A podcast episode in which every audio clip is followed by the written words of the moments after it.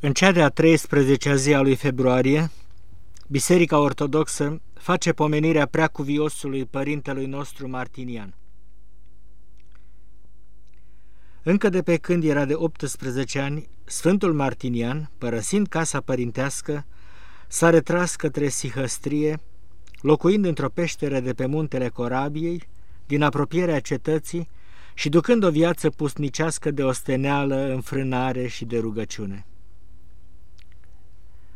Și așa trăind vreme de 25 de ani, s-a dus vestea în tot ținutul până departe de faptele și de viața lui cea îmbunătățită, că primise de la Hristos până și darul facerii de minuni. Și mulți veneau și se foloseau de cuvintele, rugăciunile și de sfătuirile lui cel înțelepte. Deci, între alte ispitiri, a îngăduit Dumnezeu în viața Sfântului și o diavolească ispitire ca aceasta – că, auzind o femeie desfrânată, anume Zoe, cuvintele de laudă ce se spuneau de către oamenii din Cezarea despre viața Sfântului, a zis către dânsii, Pentru ce găsiți vrednică de laudă viața lui?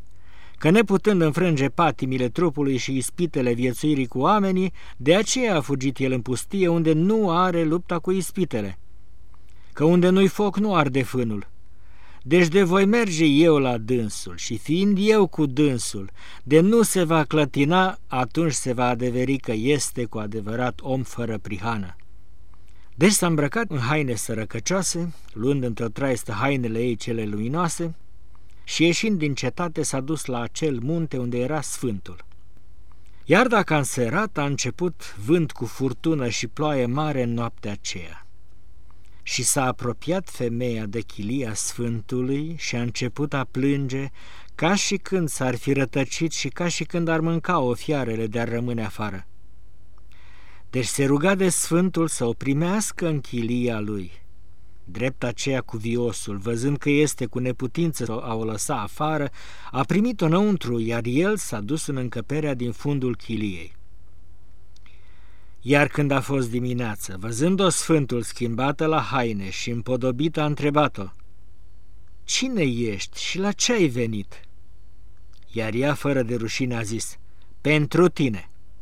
Și îndată a început a defăima viața monahilor, care îndeamnă pe creștini să fugă de însoțirea cu femei și zicând că însoțirea cu femei nu împiedică evlavia și adăugând că toți drepții legii vechi au fost căsătoriți.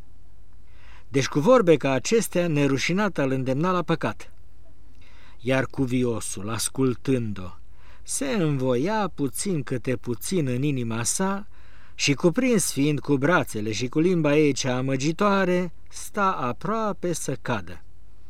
Dar era ceasul când credincioșii aveau obiceiul să vină la el pentru binecuvântare. Și nevoind el să fie prins asupra păcatului, a ieșit afară din chilie să-i întâmpine. Și fiind afară, darul lui Dumnezeu i-a schimbat gândul. Și adunând multe găteje și aprinzându-le în chilie, a sărit în mijlocul lor, dojenindu-se pe sine și zicându-și, De vei putea, martiniene, să rabzi focul ghienei, apropie-te de femeie și să vârșește păcatul. Dar cum vei răbda focul cel veșnic dacă pe acesta nu-l poți răbda?"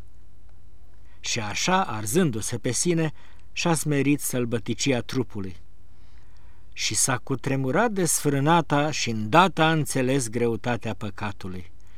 Și cerând iertare, se ruga de Sfântul să o îndrepte și pe ea pe calea mântuirii. Iar el, înțelepțind-o, a trimis-o la mănăstirea Sfintei Paula din Betleem, unde s-a făcut monahie. Deci vindecându-se de rănile focului și înțelegând că lupta cu ispitele trupești cere să fugi din fața lor, Sfântul a mers la mare și învoindu-se cu un corăbier și-a părăsit chilia și s-a mutat pe o mică insulă de piatră, foarte departe, în mijlocul mării, încât nu se vedea nici de cum uscatul.